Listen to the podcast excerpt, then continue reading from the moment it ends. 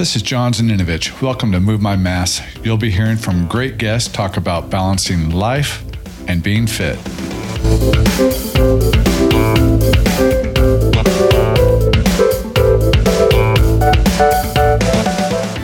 Hey Lee, thank you for coming on Move My Mass. Looking, Thank you, John. Looking forward to the chit chat. Yeah, it'll be interesting, right? Yeah. First, before we even get into this, I want to thank you for letting letting Tammy and I use your body pump equipment to get us through the whole COVID lockdown. You know, my pleasure. That was a lifesaver. Yeah, I yeah. could not believe it when she said, "Hey, Lee's going to let us use this stuff." Yeah, you know, it's funny because when when it all happened, and I remember the feeling of going like shut down, like close, right? You know, close our businesses for real. And then Yeah. I thought, well, what can we do? I mean, I'm not going to be using the equipment. So we started basically loaning it out for just a deposit or something. And that went really well. And, you know, help people stay fit. Right. Especially Yeah. the people that are motivated. Yeah. Like, hey, Yeah. got to keep it going. You know, it's what you call pivot, you know? Right. right. But I do want to tell people that, you know, you did let us use the equipment, and that is from Fit Zone Bakersfield, Yep. gym that you own, Yep. uh, run classes at, teach Yep. classes at, do all of it. And uh, I know that's obviously been a huge part of your life, but you've gone down a an addition road to that, which is uh, you just became a functional. Functional diagnostic nutrition, Nutrition. practitioner. There you go. it's a Thank mouthful. you. Right. Yeah. yeah. Tell me how you got there and what does that mean? What You know, what is that? uh, kind of my the long journey the fitness journey for me has been a 30 30 year journey and we say fit zone bakersfield but i think that most people might recognize me or my business as being total woman Right. fitness because for about 30 years it was um, through a couple of series of unfortunate events i guess you would say being uh, challenged on being all women because in california it's illegal to have a single anything that's single sex or whatever. And um, even though we did allow men, it was still called total woman, opened me up to a couple of lawsuits. And after the second one, a guy from down far south says he called and we told him he couldn't join, which is not true because we do tell men they could join. We did. Mhm. But uh, he was a, you know, one of these that chase Right. Right. chase Yeah. things. Yeah. He actually sued the Riverside Gun Club for having a ladies' night. Thought, well, maybe they, they might have a little better issue with them than I would. But it took a little bit for that to go away. So I decided at that point after the second time just to go ahead and make it co-ed. And now it's Fit Zone Bakersfield. So Right. when we talk about that, I just wanted to clarify that because most people will know Fit Zone Bakersfield. What is that? You know? Yeah. So really um, changed over right before, right before the shutdowns. And then I've been doing a lot of the transition throughout the shutdown. So when we are open again, it will be co-ed, but it's in the same location on Truxtun that Yeah. Total Woman used to be. Right. Right. Yeah. I know it as total woman. Yeah, everybody. every- I mean, people Yeah. see me. I remember uh, one of my favorite, not favorite, maybe stories, but going to a chamber of commerce event, and you'd put a name tag on. You know, my name said Lee poses Total Woman, and of course, a guy comes up to me and he's like, "So nice to meet you. So is that your business or are you advertising?" yeah. Total Woman. Like, no, right. it's my business. Right. Yeah. So from then on, I always put fitness, Total Woman Fitness. You know, but yeah. So right. it's it's been a long time, and it's been in the community for a long time. So. Um, still in business after 32, 33 years, but just in a little different venue now. Yeah, and I definitely hear nothing but good things about it all the Thank time. Thank you. Thank Great you. I love it. You know, it's it's nice when you love what you do. Yeah. It's they always say you never work a day in your life unless when you love what you do. That's not exactly true. There's a lot of days that are are challenging. Yeah, totally. I, I, oh, I can imagine. I can imagine. but I still do love what I do. So you asked me about the, the what brought me to what we could do as a functional diagnostic nutrition. You know, early you just, on, and you just became certified like Monday. Yeah, Right. the So- official certification. Now I have several other nutrition certifications, and I the list of fitness certifications. I, I don't even there. I don't know how long that is. Right. Long over Right. thirty years. A lot of lot of lot of fitness certifications. Yeah. So um, when I started, it was all about fitness, really, and exercise and all. And I started noticing throughout the years that people would they would exercise and be really dedicated and do well, but just not not get results. And I thought, you know, there's more. There's more to this. There's there's a lot more to it than just exercise, even though it's a super important component. And sometimes I think we over over overthink exercise too, because people ask me the perfect this, the perfect that. I'm like, move.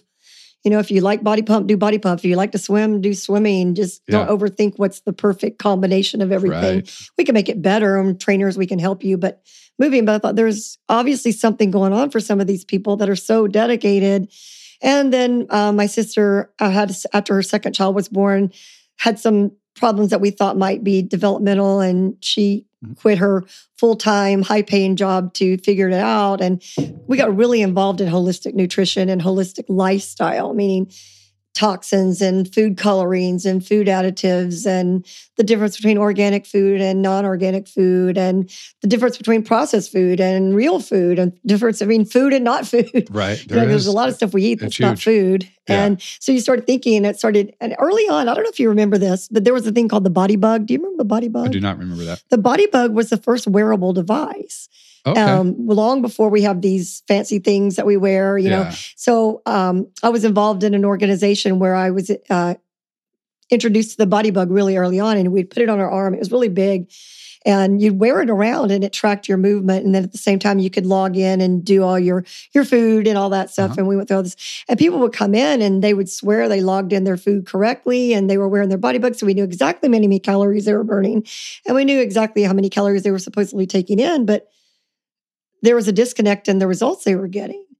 Mhm. And so I don't think that these people, we used to laugh and go, I know they're not just going home and eating Twinkies and lying to me about it. Right. So there's something going on. So that's when you get into the quality of the food. And it's not just what you eat, it's whether you digest it, absorb it, eliminate the proper things.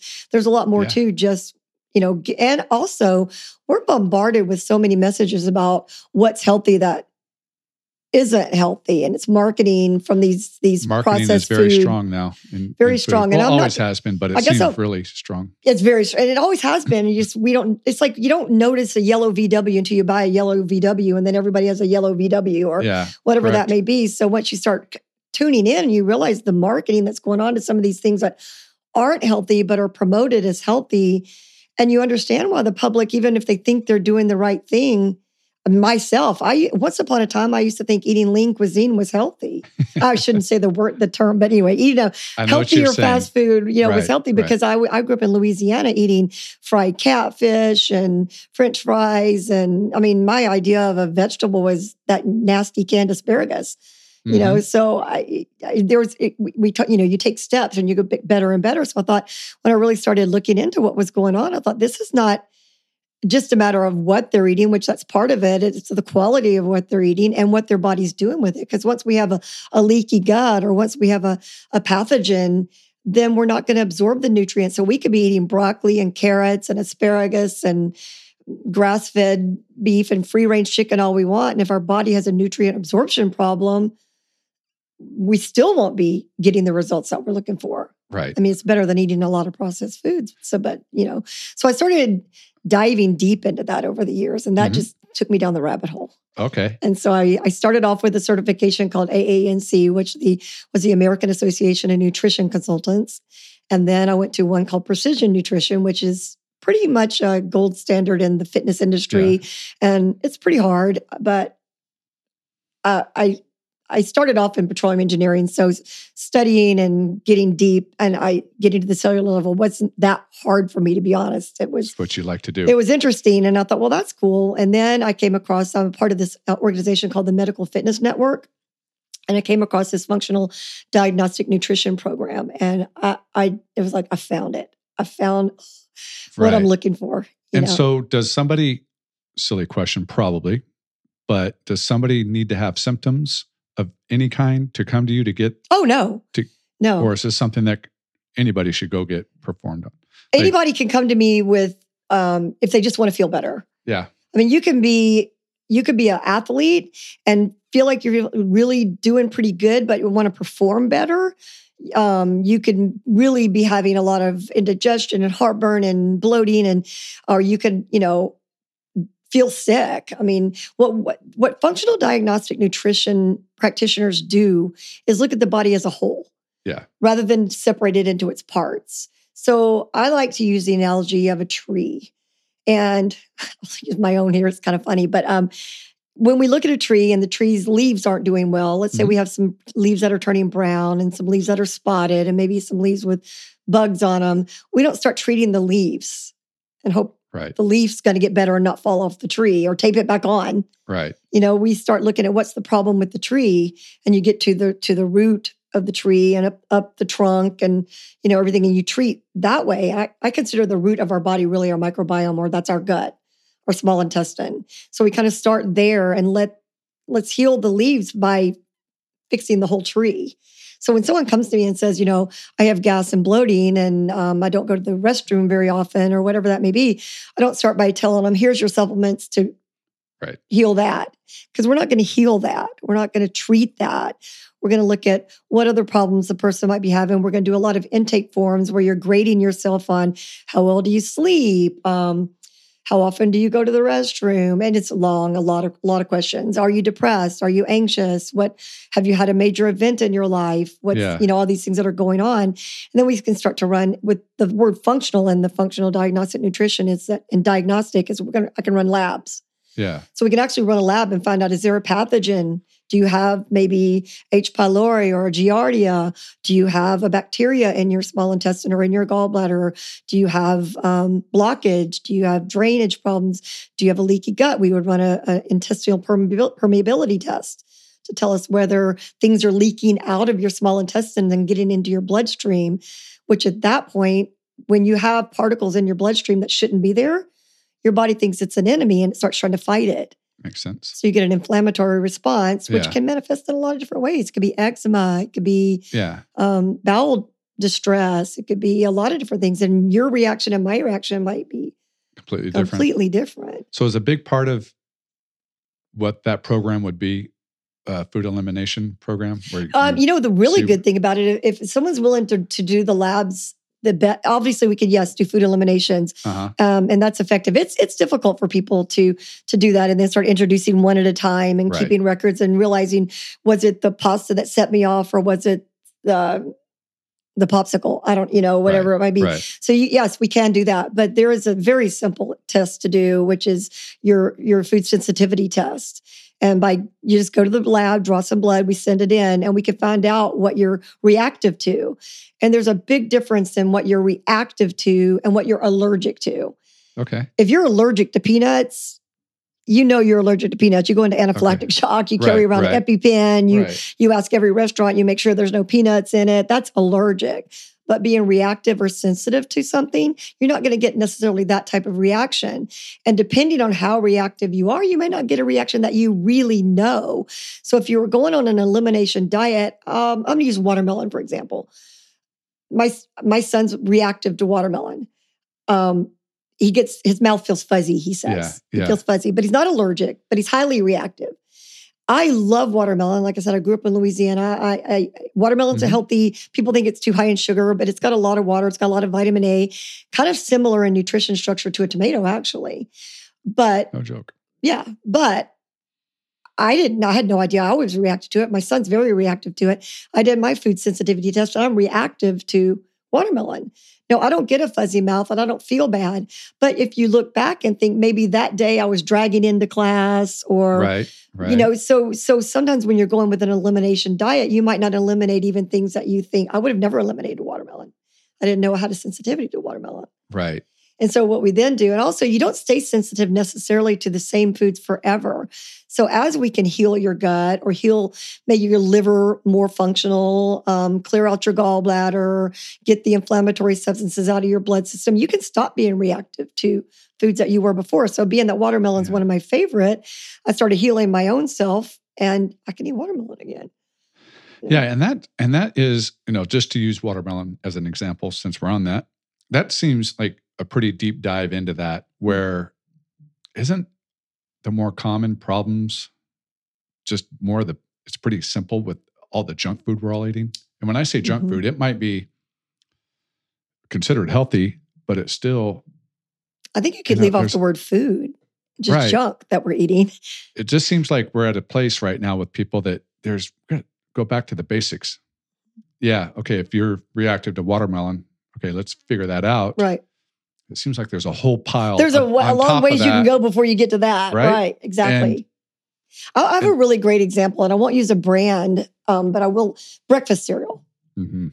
Now we know there's a gauntlet on breakfast cereals. There's what you would consider your healthier breakfast cereal that look like it's all grains, Mhm. and then you can go all the way up to your sugary breakfast cereals that've got marshmallows in it and, Yeah. and all yeah kinds bring of me some Lucky Charms. I'll- I could take down a bowl of that Okay, now and then. yeah.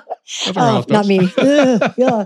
yeah, yeah, I see that as See, poison. that's why you just need to eat dirty all the time so you can So you, yeah, yeah, yeah, yeah. I'm sure you do, John. I'm sure you do.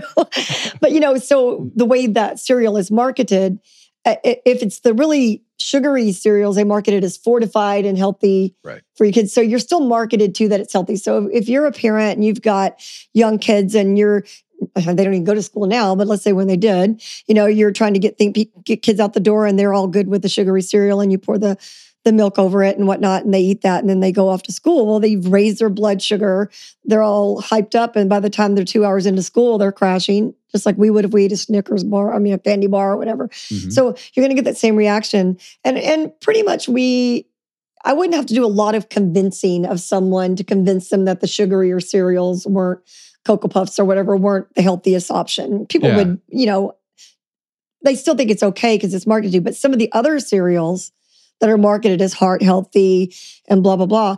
If you go back and read the label, there is not a whole food in that cereal. And those cereals are doing the same thing to your blood sugar basically as the sugarier cereals. The only difference is the sugarier cereals have more sugar and more calories, yeah. but your body's getting the same effect and it's not really getting nurtured and nourished. And yet we are marketed to that these products are healthy. So if I was going to take an individual who had a family and say, you know, tell me a little bit about your diet, 90% of the time they're going, well, we eat really healthy.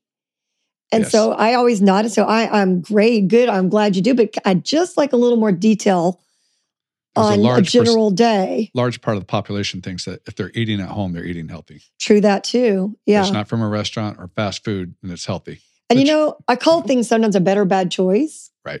So sometimes are those are better bad choices. Maybe the less sugary cereal is a better bad choice than the highly sugary cereal, or maybe it's better than a pastry. Right.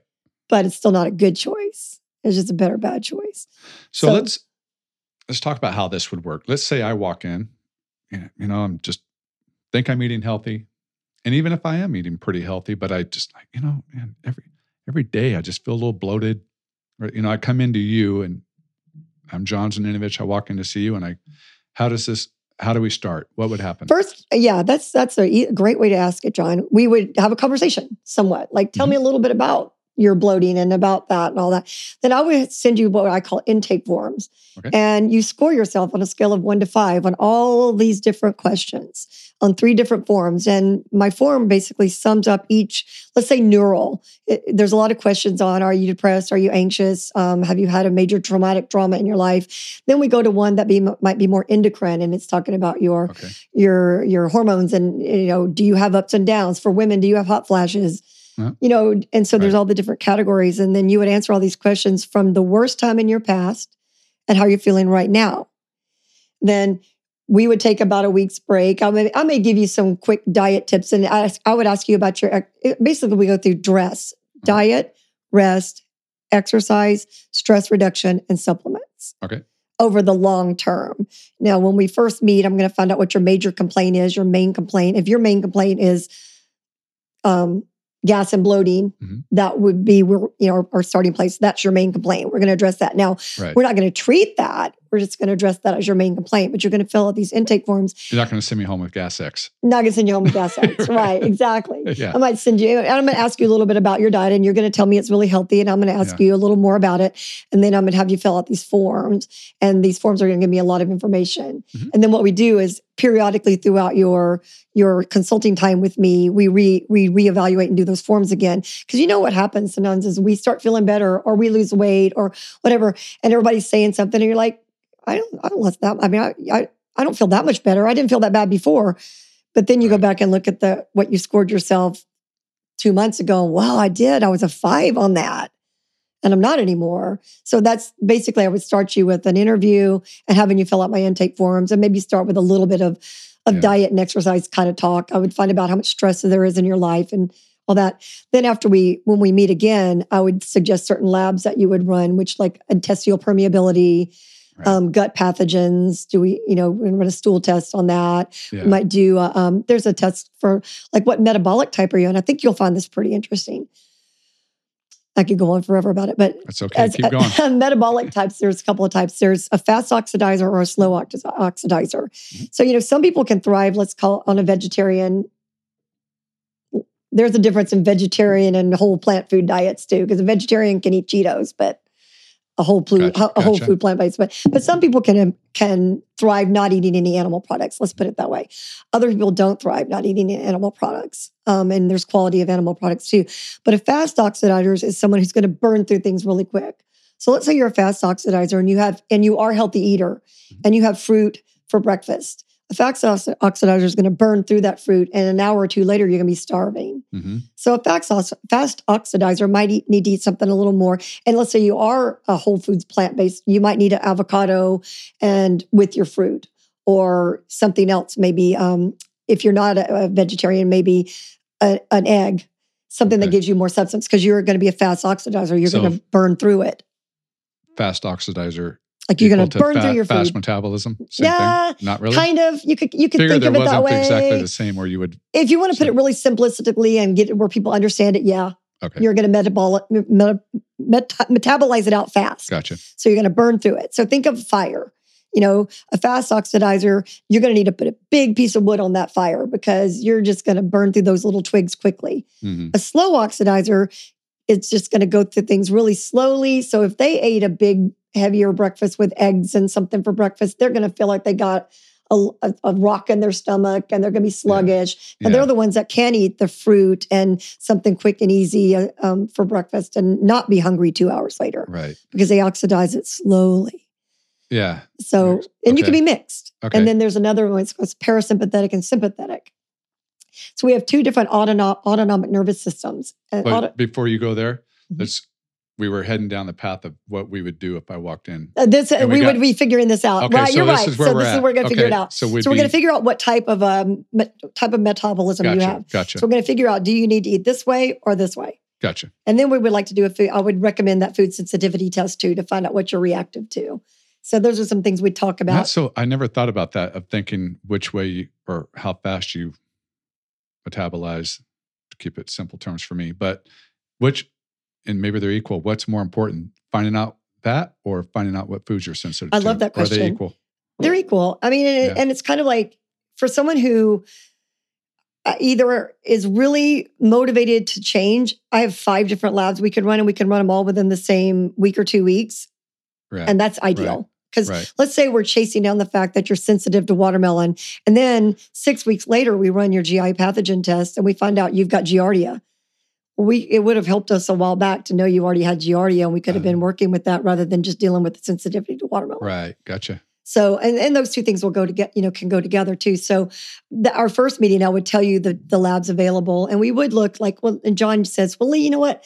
Financially or time wise or whatever, I only want to run a couple right now. Yeah. So, depending on what your main complaint was and what we're talking about in our first, we would decide which of those labs might be the most valuable to run. Okay. I don't think one's more important than the other, but which ones do we want to start with if you can't do them all?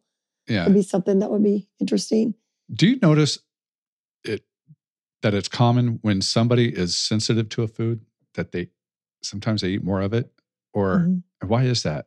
I don't know. And I've thought about that during the training too. I've thought about I thought about why is it that we're I guess why are why is it we're attracted to things we're not supposed to have all mean, the I- time, you know? And I can understand maybe you know you get addicted to some of the junk, the fast food because they make it that way. Mhm. But sometimes it's like bread. Mhm. People, a lot of, and I only know this because of um, our son who has autism. Mhm. You know, first started off with that. We're checking out gluten and all that.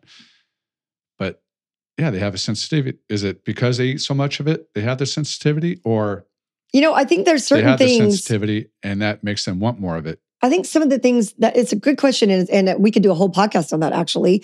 But one of the things is things like bread. Let's just take bread for example. Yeah. Um, the sugar in bread, even the the the gluten in bread that becomes sugar, and, and some people are reactive to gluten, and some people aren't just reactive to gluten; they're just reactive to grains.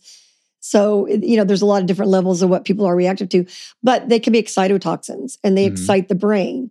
So Okay. so there's been kind of a, a, a parallel taking sugar And basically, when you're taking grains, they turn into sugar in your body. So there's been studies on rats where they they will get rats to eating sugar, and they give them cocaine. One set of rats sugar, one set of rats cocaine, Mhm. and then they start gradually, and they would shock them when they go to get it. So you go to get your sugar, and you get a little shock. You go get your cocaine, you get a little shock, and then they start shocking them a little more and a little more and a little more. And the rats that wanted the cocaine would eventually stop. The rats that want the sugar never stop. They will die of shock Wow. going for the sugar. Yeah. So when you're talking about bread and things like that, that's where we say it's an excitotoxin. It lights up your brain. yeah. So I don't care if it's going to shock me. I still want it because it's lighting up the brain. Right. And it's the scary thing about sugar is it's hidden so many Mhm. places where you like you talk about cereals, you think you're eating even the healthy cereals. Mhm. Not all of them. There are healthy cereals out there, but sometimes you think you're eating. I- Well, that's getting deep. That's getting deep. So, yeah. But at least there are some that don't have added sugar. Yeah. Yeah. And but man, they can you can hide it so easy. Yeah. And Yeah. it's in so many It's so in foods. ketchup. It's in, I mean, it's in every, it's in things. And so, you know, the, Yeah. the safest thing to do, people will talk about how much sugar, and I'll tell them try to limit it to less than five grams per serving or this or that or whatever. The best thing you can do is don't eat things with labels anyway. And go back to cereal and that one. How about I make it that simple? It comes in a box. That's true. Yeah. It didn't didn't come from nature the way it was On fruit. intended. Yeah. You Yeah. know, for the most part. So Right. so those are things you can look at. But yeah, anything that's in a box or a package, pretty much you're gonna find some sugar in it. That is so true. Or something else, something processed in mm-hmm. it. And if you want to, if you were going to counter me and say, well, there's sugar in apples, they don't have labels.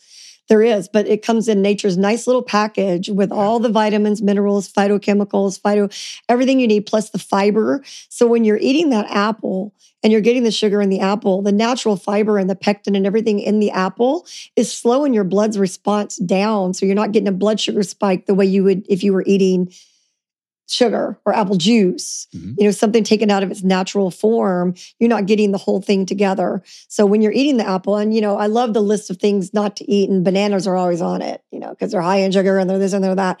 Why don't we just take the cupcakes out leave the bananas in there? I'm not really quite, quite getting that one you know. Let's keep But it simple. let's keep it simple. a let's banana yeah if you ate bananas all day long there would be a problem but Yeah, a simple banana is for most people, and we're not talking about diabetic and we're not talking about sugar, but even then you're eating a food with the fiber in it. So, yeah. you know, they're they're not as um they're not the same thing as sugar. Right. I mean, some people with, you know, with diabetes and whatnot need to watch how much fruit they eat at a time and stuff like that. So I don't that's a different conversation. Right.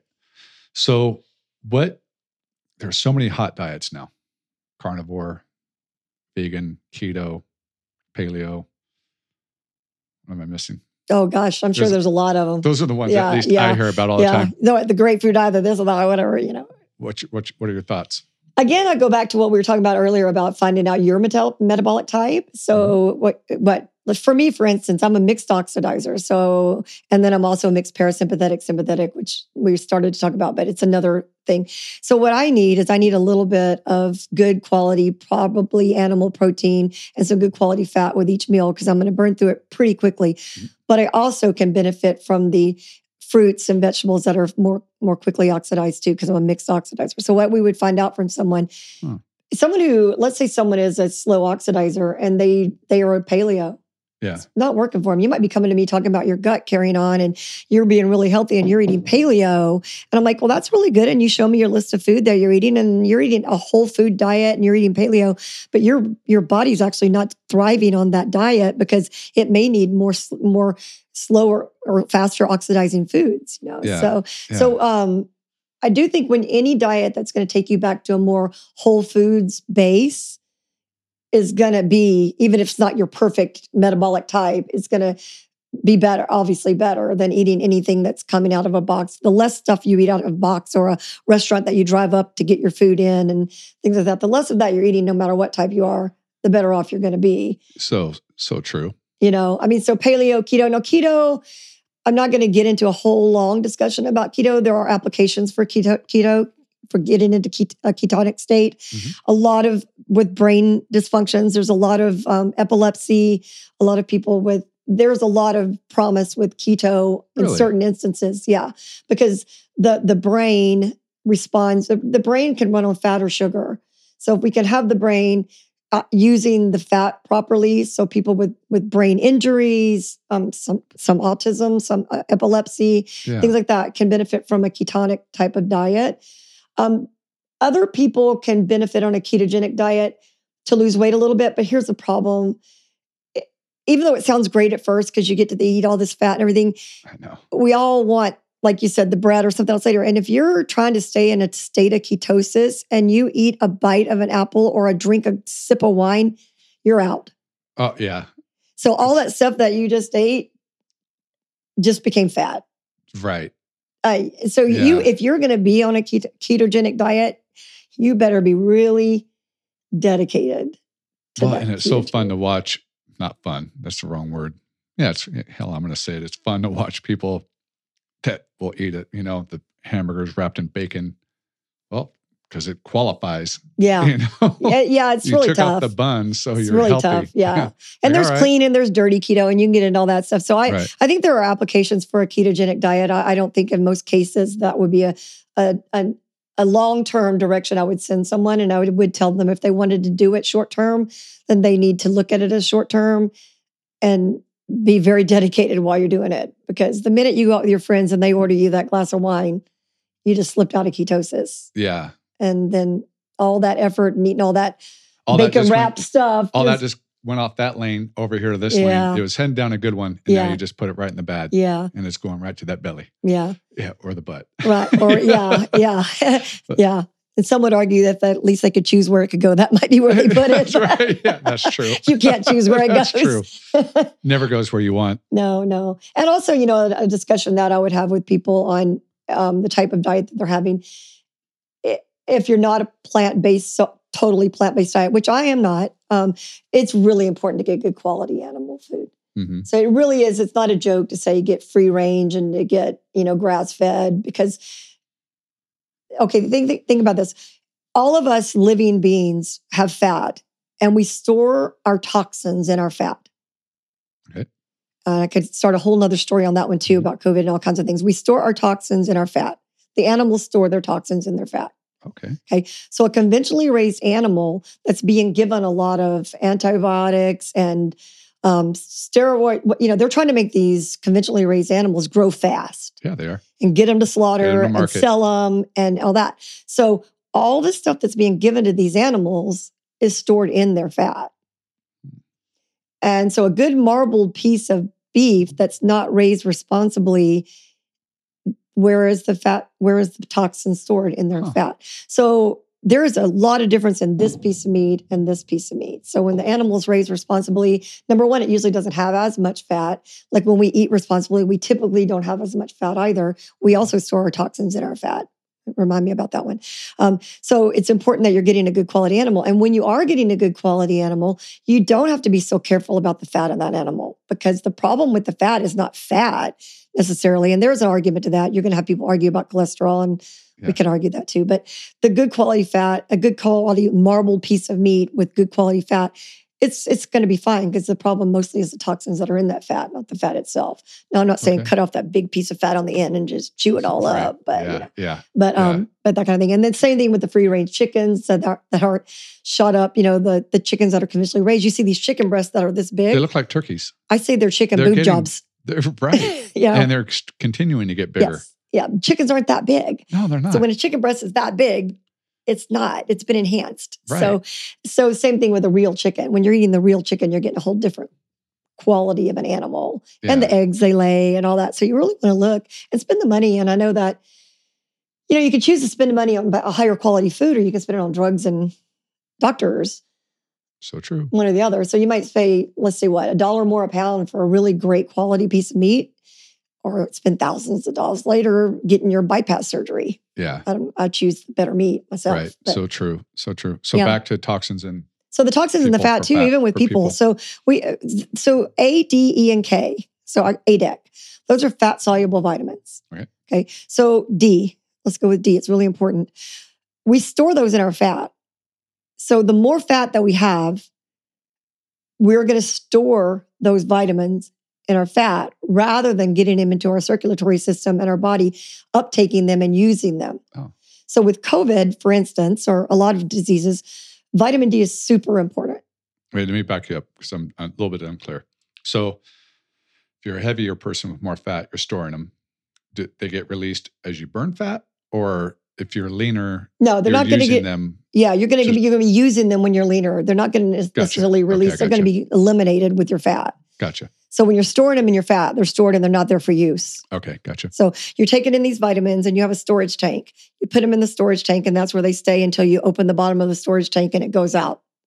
Simple. Gotcha. I'm just making this up, but that's a- an analogy for me. And then you have the other one where you bring in these vitamins and the whole system's using these vitamins and it goes through. And then the waste gets eliminated through your lymphatic system, through your breath, through your sweat, through your alimentary canal and all that. So you've used what you need and everything Okay. goes out the other way. When you're storing it in your fat, you're not getting the use of it. So it's a great way, to, great, great thing to ask. So let's say with vitamin D, you're bring, you're taking in all this vitamin D, but it's just getting stored and it's not getting uptake. You're not uptaking your vitamin D, Oh. so you're not really using it. Talk, we talked about nutrients. You can take in all these great nutrients, but if you're not absorbing them, Right. you're still not going to thrive. Yeah. Same thing with your vitamins. So we need to work on eliminating some of the extra fat so that we don't store the fat soluble vitamins in the fat and we actually use those fat soluble vitamins A, D, E, and K. Yeah. And so, you know, think about how important those vitamins are. Vitamin D is really important for our immune system. So if we're not uptaking the vitamin D that we're getting, then our immune system is going to suffer. It's gonna. Yeah. Mhm. And then our, our gut is really responsible for our immune system as well. So about 80% of your immune system comes from your gut. So if you've got a leaky gut and you've got extra fat, that's two nut that's two whammies too. So you can bring Yeah. in the healthy food and you're still not going to maybe and so you're infl- you know you're a little bit inflamed you're a little bit or a lot inflamed and your immune system's not working that great and you don't have the vitamin D to convert and Yeah. Oh, yeah. This this stuff interests me so much, and yeah, we can we can make this a five hour podcast Yeah, pretty yeah easy. exactly exactly I'm like I, I would to never get tired of it. where I'd stop on this stuff. But the bottom line is when we when you come in and everybody's got different issues and different problems. Um, some people a lot of the same problems, but like I, I have a couple of clients I'm starting to work with now. One has a gallbladder, one one doesn't. One has a uterus and one doesn't. Yeah. But they have the same complaints. Okay. No, am I going to treat those two clients the same? I even treat. Am I going to guide those two clients to self treat themselves the same? Right. Absolutely not. The one without the gallbladder is going to hold different line of action than the one that's got the gallbladder but doesn't have a uterus. So Yeah. And the, and it you know it goes back to the beginning of this when you know you mentioned you know you you're in class, you're teaching class, or you own the gym, or you're witnessing people working out, and you're like, okay, they're working out, maybe not getting results, and that's that's so. I mean, that's super important, Mhm. and you just went down the right road.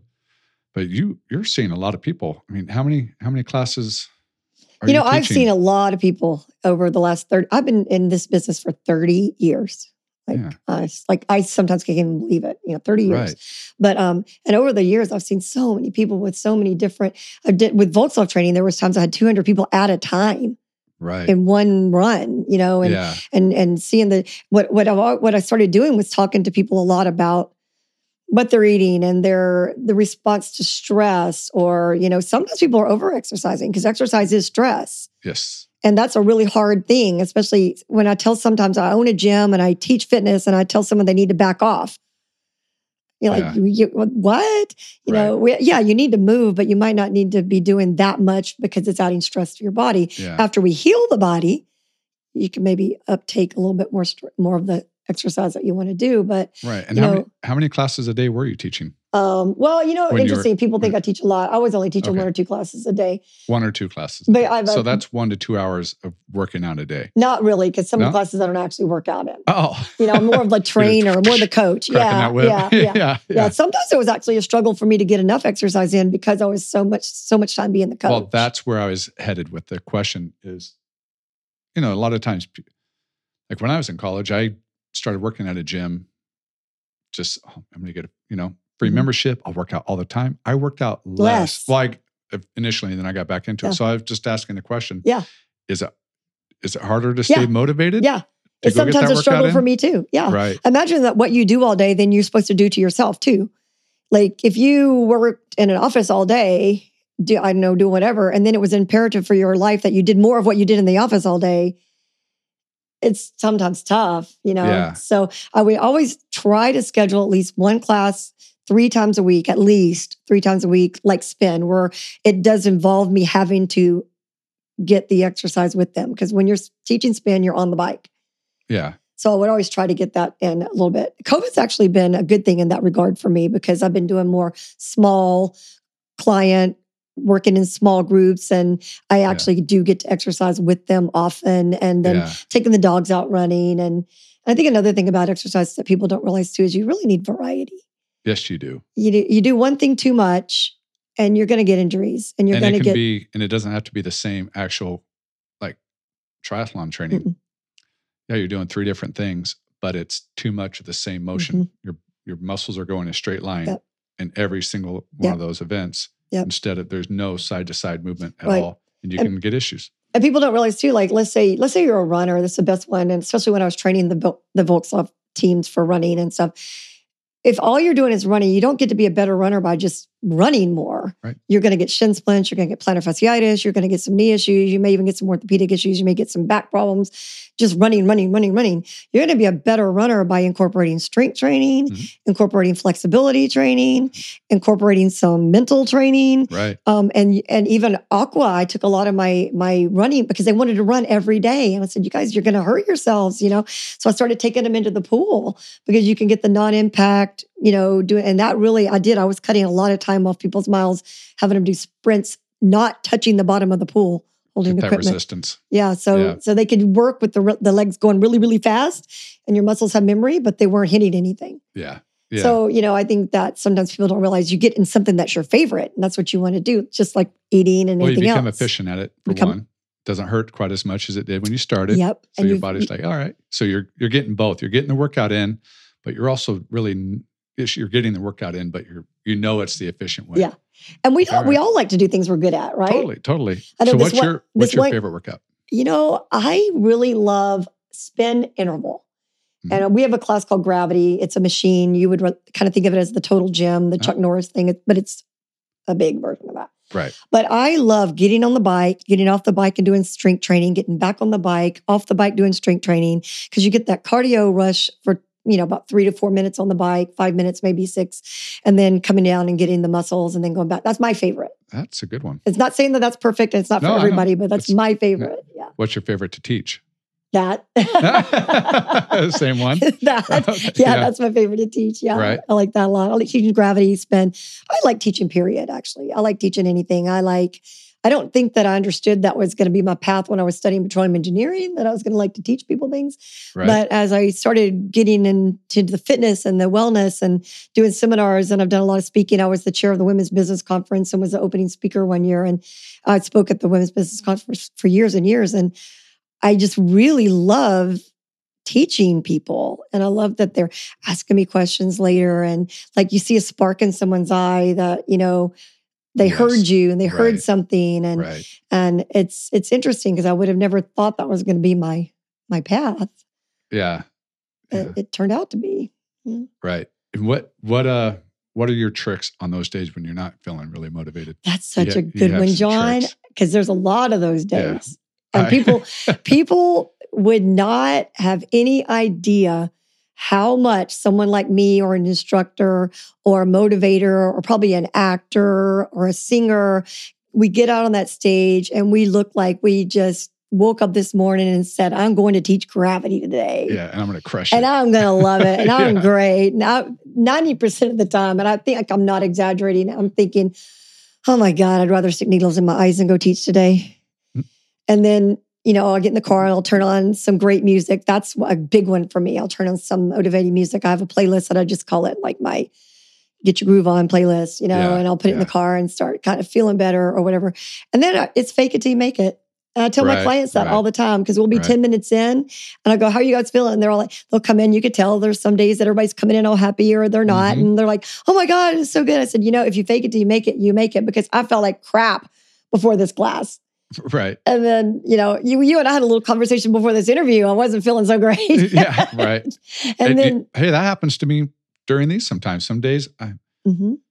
I'm always obviously very interested in the subject matter and the guest, but some days, yeah, it's just an off Yeah. day. And Yeah. Something happened before, or you didn't sleep well that knows? night before. right. So the the answer to that, and it's it's a really great answer about exercise, is the worse you don't want to do it, except for being really sick. If you're throwing Right. up, you have a migraine, that's that's obvious. Leave those out. But the the less you're actually feeling like doing it, the more you should say just do it. Yeah. Because I've never once heard a person leave a class and go, "Man, I wish I hadn't done that." I, I just talked about that on my solo episode that I just that just came out today. I talked about every single it, it helps. It helps. Not just physically, mentally. No, That's what I was really talking about. Mentally, I would the only time it doesn't is if I'm getting sick. yeah, if you're really That's sick, that's I a whole different if- story. If yeah, like a couple hours after the workout, I'm still not feeling better. I'm like, Mm-hmm. uh oh, yeah, something's coming. yeah, yeah, yeah. For, for real. yeah. I mean, the endorphins that we release, everything. I have a lot of stories about that. One of them being a long time ago. And it's so funny for me to remember. Remember earlier I talked about scoring yourself and then scoring yourself later? Yes. I feel like I've always felt this way.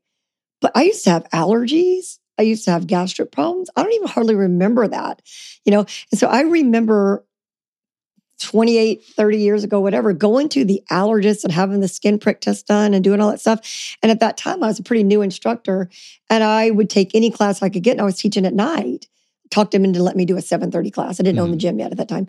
And I'm doing this 7:30 class. And I told the doctor, I said, you know, it's really weird because when I teach at night, I'm not telling everybody to do work out at night, but for me, when I teach, all of a sudden I'm not, I, I, I sleep well and I'm not sneezing and I feel better. And he said, well, the, endor- the, the endorphins and the, the um, hormones that you're releasing exercises are what we're trying to give you.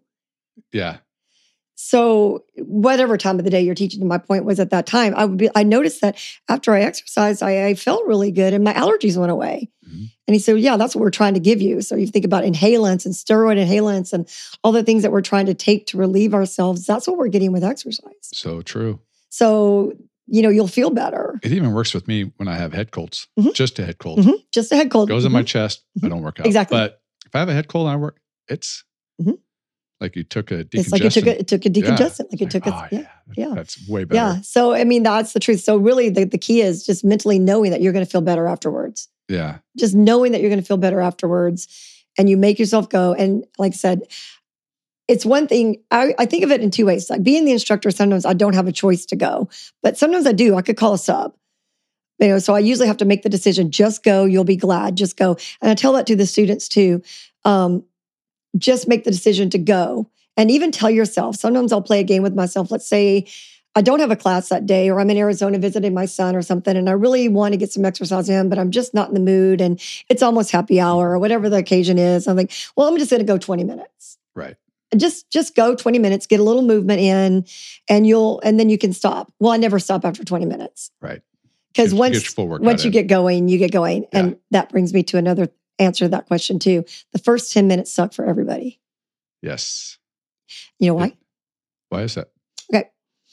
We're sitting here all of our blood is basically going to our our gut to Uh-huh. our stuff not to our to our gut but to, to all our functions it's trying to digest our food it's pumping our heart it's it's just doing the stuff that we need to live when we get up and we stand up and we want to start exercising the blood's still going here so the more you start moving you know Mhm. more especially when you start an exercise it should be with large body movements not just a stretch you should Uh-huh. swing your arms do whatever you start sending the blood out to the rest of the body so as that blood goes Okay. out, you're taking oxygen to the rest of the body. And that oxygen is what fuels us and gets us going. So it takes, you cannot rush it either. So you can't just go out there and do a bunch of full on jumps and say, okay, I'm warmed up. You can't. Right. It takes five to seven minutes minimum and really a good 10 minutes to redistribute that oxygen flow and for you to feel good. So after and for 10 me, minutes, the older I get, the longer that process it does. takes. That's true too. And it's not because of aches or anything like mm-hmm. that. It's just my engine isn't now. Just- my engine's mm-hmm. not going for the first twenty minutes of Yeah. a workout. 15, 20 minutes, pretty normal. And then, uh, Yeah. it- like I said, even in class, you'll see, well, I'll be starting about 20 minutes, 15, 20 minute point, people are start going, yeah, I'm so glad I'm here, you Mhm. know, whatever. So nobody wants to do the first 10 minutes, No. you No, know? I remember when uh, I'm going to bring up body pump again. Not like that's not my only workout I do. Yeah, I do so many things, but it is one of my favorites lately. For Tammy introduced me to it. She said, "You should go try body pump." I go, "All right, whatever, whatever." And I did it during the warm up. I thought I was going to die. right. My okay, wait a minute. Thought this was like a chick workout. I know, right? I know. I know. and no, but Yeah. yeah, because I am horrible at warming up. Yep. And then two songs Getting in, you're feeling it, like getting I got the at it, pump now. I'm Yeah, good. Yeah. Totally. Yeah. Yeah. Here's another really great example. Um, going upstairs. Okay. Who among us, when you're like, you know, we're going somewhere and all of a sudden you got to go upstairs, you're winded. And I'll hear people all the time, myself included, I had to catch myself and go, oh my God, I'm so out of shape. It's just a normal thing. No, you're not. Well, maybe you are, maybe you're not. I don't know. But the, all that blood is just going here. And then all of a sudden you got to go upstairs. Yeah. So you haven't warmed up. Your blood's not distributed. So it's not that we're so out of shape that we couldn't get up a, a, a flight of stairs without being winded. It's that we're just not warmed up. Sometimes the more fit I am, the more winded I am doing something like that. Mhm. Like if I just totally, like uh, you and I talking right now, you know, heart rate's really low, and I go climb a set of Mhm. stairs right now, I'll be more winded than Mhm. when I'm out of shape. Absolutely. Not, And- I mean, it. Yeah, it's like, hey, my body.